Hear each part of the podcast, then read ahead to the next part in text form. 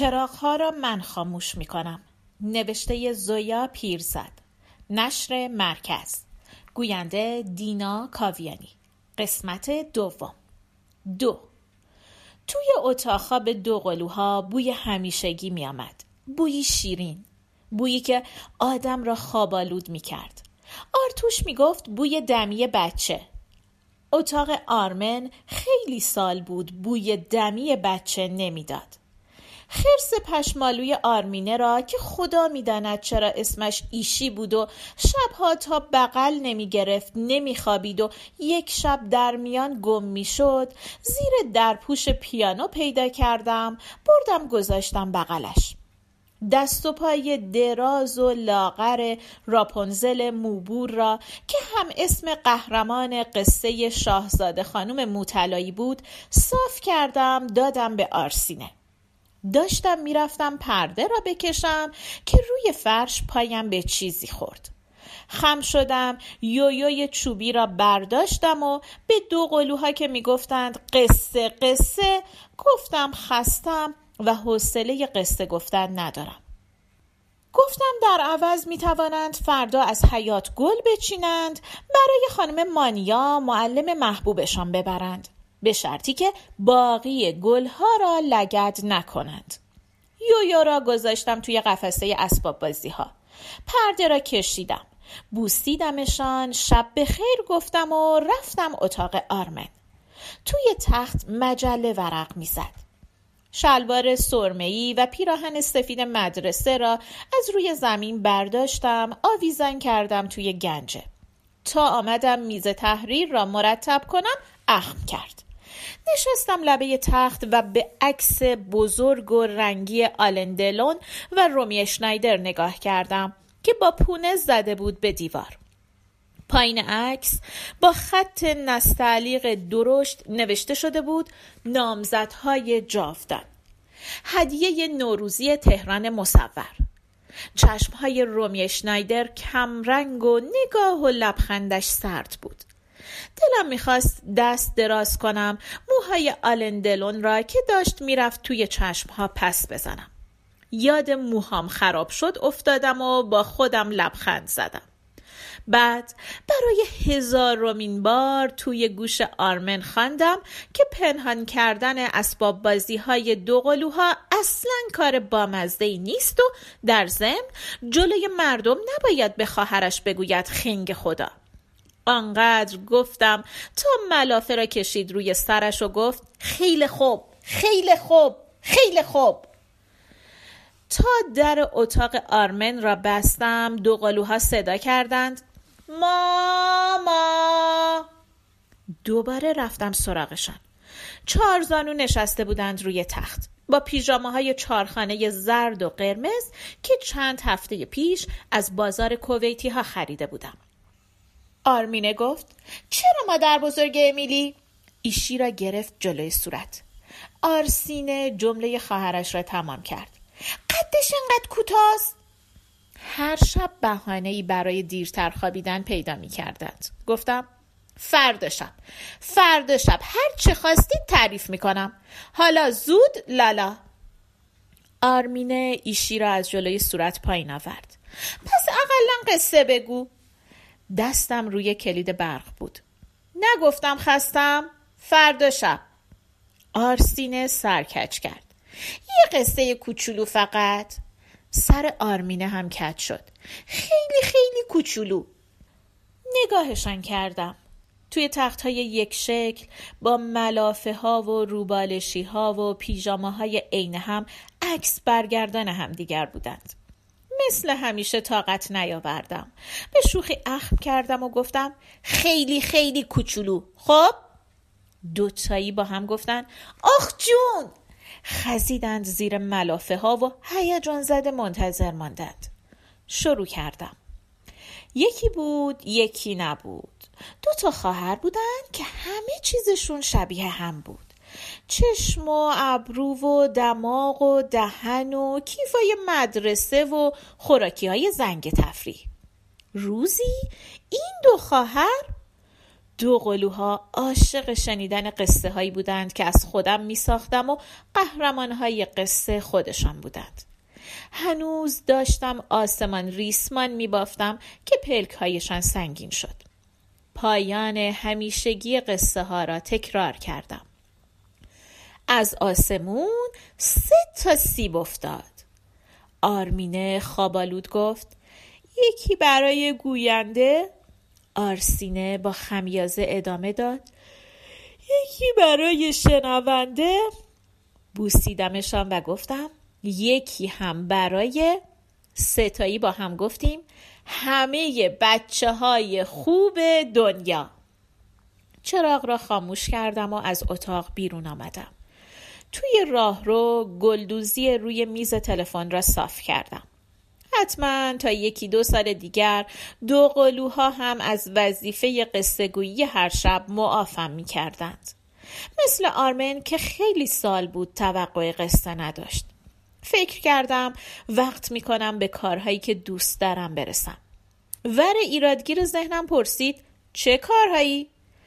در اتاق نشیمن را باز کردم و جواب دادم نمیدانم و دلم گرفت. تلویزیون فیلم مستندی نشان میداد از پالایشگاه. آرتوش توی راحتی 3 نفره پا دراز کرده بود روی میز جلوی راحتی و روزنامه میخواند. کنارش نشستم و چند دقیقه لوله ها و دکل ها و کارگرهای کلاه ایمنی به سر را تماشا کردم. روزنامه ورق خورد و صفحه خوانده شده افتاد زمین. خم شدم، برداشتم و گفتم تماشا نمی کنی؟ محل کارتو نشون میده. زیر لب گفت محل کارم و خودم صبح تا غروب میبینم. عنوانهای درشت خبرهای روزنامه را خواندم. بازدید قریب الوقوع سفیر اتحاد جماهیر شوروی از آبادان، انتخابات مجلس و لوایح 6 گانه، ساخت خانه‌های کارگری در پیروزآباد، افتتاح استخر جدید در محله سگوش بریم. صفحه را تا کردم. چه چیز این خبرهای کسالتبار برای آرتوش جالب بود. ور ایرادگیر حی و حاضر گفت اولا مربوط به کارشه، ثانیا از اول میدونستی. یاد دوران نامزدی من افتادم در تهران. چند بار به اصرار آرتوش به جلسه های انجمن ایران و شوروی یا به قول همه وکس رفته بودم و هر بار حوصله‌ام سر رفته بود. پا شدم، تلویزیون را خاموش کردم، رفتم کنار پنجره ایستادم. به شمشادها نگاه کردم که زیر نور ماه صاف و منظم و یک دست حیات را دور می زدند. روز قبل آقا مرتضی مرتبشان کرده بود. چمن حیات را که زد برایش شربت آلبالو بردم. تشکر کرد و بعد نالید که 6 ماه از موعد قانونی ترفیعش گذشته و کارگزینی شرکت نفت هنوز حکمش را نداده. خواهش کرد به آرتوش بگویم سفارش بکند. هرچی نباشه آقای مهندس سینیوره. حرف ما کارگرا که در رو نداره. بعد نوبت رسید به سؤال همیشگی. چرا مهندس خونه تو بریم نمیگیره؟ آقای حاکوپیان که گریدش پایین تره بریم خونه گرفته. توضیحی را که سالها بود به همه میدادم، از مادرم و خواهرم و دوست و آشنا گرفته تا خود آقا مرتضی، تکرار کردم که رتبه بالا و پایین معنی ندارد و محله با محله فرقی ندارد و ما در این خانه راحتیم و آقا مرتضی هم مثل هر بار فقط گوش کرد، سر تکان داد و پره های قیچی باغبانی را کشید به شلوار کار گله گشادش. دست کشیدم به پرده های پنجره و سعی کردم یادم بیاید آخرین بار کی پرده ها را شستم. بعد یادم آمد که به آرتوش بگویم که آقا مرتضی خواهش کرد. روزنامه ورق خورد. حق دارد. خیلی بیشتر از خیلی از سینیورهای شرکت زحمت میکشد. سینیور را مثل همیشه با غیظ و تمسخر ادا کرد. یادم بنداز فردا به خانم نوراللهی بگم یادم بندازه به کارگزینی تلفن کنم. سر برگرداندم طرف پنجره و توی دلم گفتم آقای ما نوکری داشت، نوکر او چاکری داشت. خانم نوراللهی منشی آرتوش بود. آن طرف خیابان چراغ یکی از اتاقهای G4 روشن شد. از آن فاصله درست نمی دیدم، اما چون خانه های بوارده شمالی همه شبیه هم بودند می دانستم اتاق نشیمن است. غیر از شباهت خانه ها بارها به G4 رفته بودم. آن وقتها که نینا و شوهرش گارنیک ساکن G4 بودند. آرتوش از گارنیک زیاد خوشش نمی آمد که زیاد عجیب نبود، چون آرتوش تقریبا از هیچ کس خوشش نمی آمد. عجیب این بود که در این یک مورد مادرم با دامادش هم عقیده بود. اولین بار که آرتوش و گارنیک 2 ساعتی بحث سیاسی کردند، بعد از رفتن گارنیک آرتوش گفت حزب داشناکسیان یک وقتی پیشرو بود، حالا زمانه برگشته. چرا گارنیک هنوز سنگ داشناک ها رو به سینه میزنه نمیفهمم. مادر گفت من یکی خیلی خوب میفهمم. پدر و عموی گارنیک توی جلفا به لودگی معروف بودند. به عموش میگفتند آرشاک هرهرو. آرتوش اگر هم از این نتیجه گیری بی ربط تعجب کرد به روی خودش نیاورد. بعد از رفتن مادر توضیح دادم که خیلی سال پیش پدرم دوستی داشت که عضو حزب داشناکسیان بود و شوخ و بزلگو هم بود. مادر از این دوست پدر خوشش نمی آمد که عجیب نبود، چون مادر از هیچ کدام از دوستان پدر خوشش نمی آمد. به پنجره G4 نگاه کردم.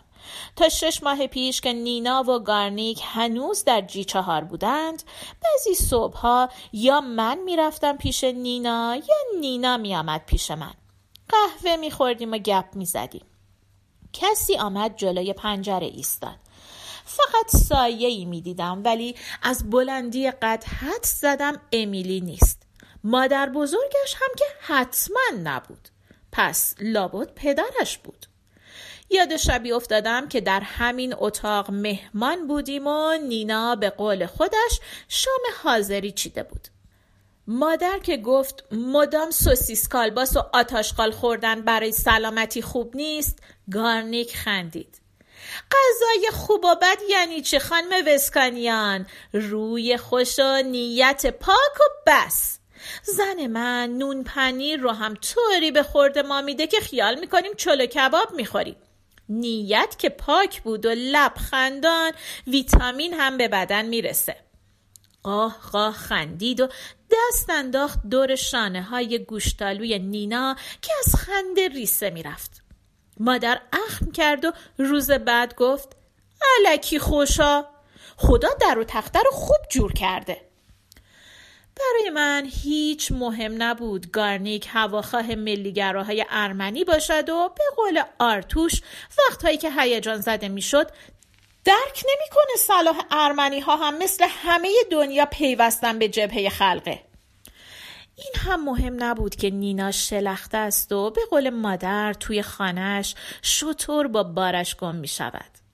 مهم این بود که نینا و گارنیک همیشه با هم خوب و خوش بودند و هیچ وقت ندیده بودم از هم دلخور باشند.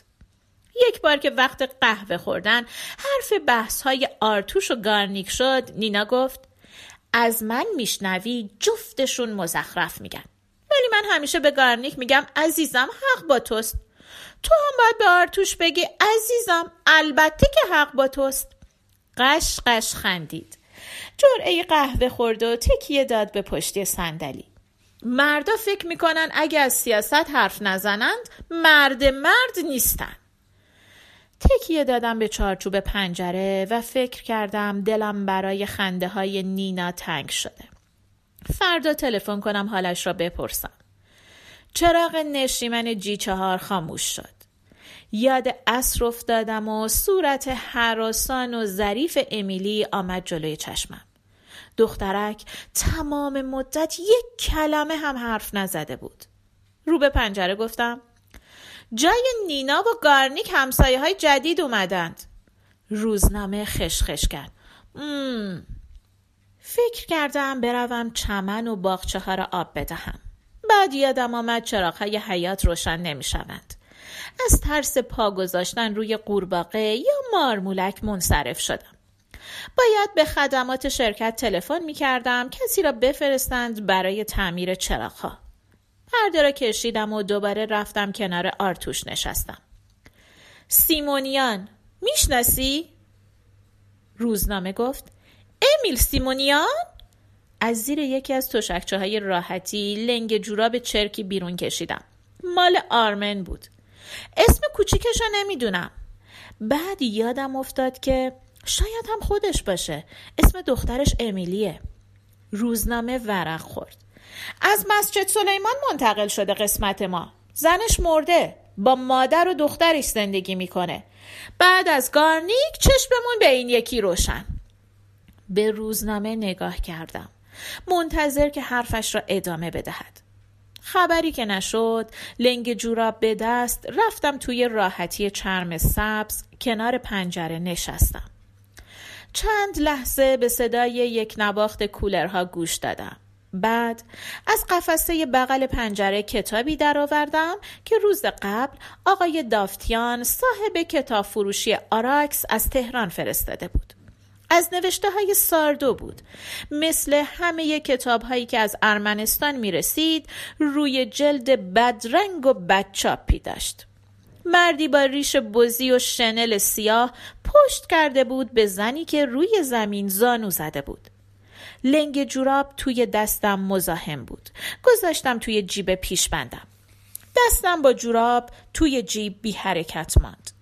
یاد روزی افتادم که به مادر و آلیس گفتم متنفرم از زنهایی که خیال میکنن صبح تا شب پیش بند ببندن یعنی خیلی خانه دارن. آدم باید اول از همه برای خودش مرتب و خوش لباس باشه. به خیال خودم داشتم به هر دو کنایه میزدم. مادر با اینکه سالها از مرگ پدرم میگذشت هنوز سیاه میپوشید و مو رنگ نمیکرد و خواهرم در شلختگی و ریخت و پاش لنگه نداشت. مادر ابرو بالا داد. که پس آدم هر کاری رو باید برای خودش بکنه. پوزخند زد. پس چرا وقتایی که آرتوش حواستش نیست لباس نو پوشیدی یا سلمونی رفتی یا سر میز گل گذاشتی لب ور میچینی؟ دروغ میگم؟ بگو دروغ میگی. آلیس هم پوزخند زد. حالا تو که مثلا همیشه مرتب و منظمی کجا رو گرفتی؟ بعد از رفتن مادر و آلیس از خودم پرسیدم کجا را گرفتم؟ به خودم جواب دادم نمیدانم. دستم را از توی جیب پیشبند درآوردم و کتاب را گذاشتم توی قفسه. خسته بودم و حوصله خواندن نداشتم. آرتوش روزنامه را انداخت روی میز و ایستاد. کش و قوس آمد و خمیازه کشید. چراغ‌ها رو تو خاموش میکنی یا من؟ روزنامه افتاد زمین. نگاهش کردم. از 17 سال پیش 20 کیلویی وزن اضافه کرده بود و موهای قبلا پرپشت و مجعدش حالا کم پشت بود و صاف. ریش بزی که به خاطرش آلیس در غیاب صدایش میکرد پروفسور مثل آن وقتها سیاه نبود. فکر کردم چقدر عوض شده. داشتم فکر میکردم حتما من هم عوض شدم که گفت پرسیدم چراغا رو تو خاموش میکنی یا؟ با عجله گفتم من. روزنامه را از روی زمین برداشتم و ایستادم. پیشبند را باز کردم. رفتم طرف در و چراغ نشیمن را خاموش کردم. پایان قسمت دوم.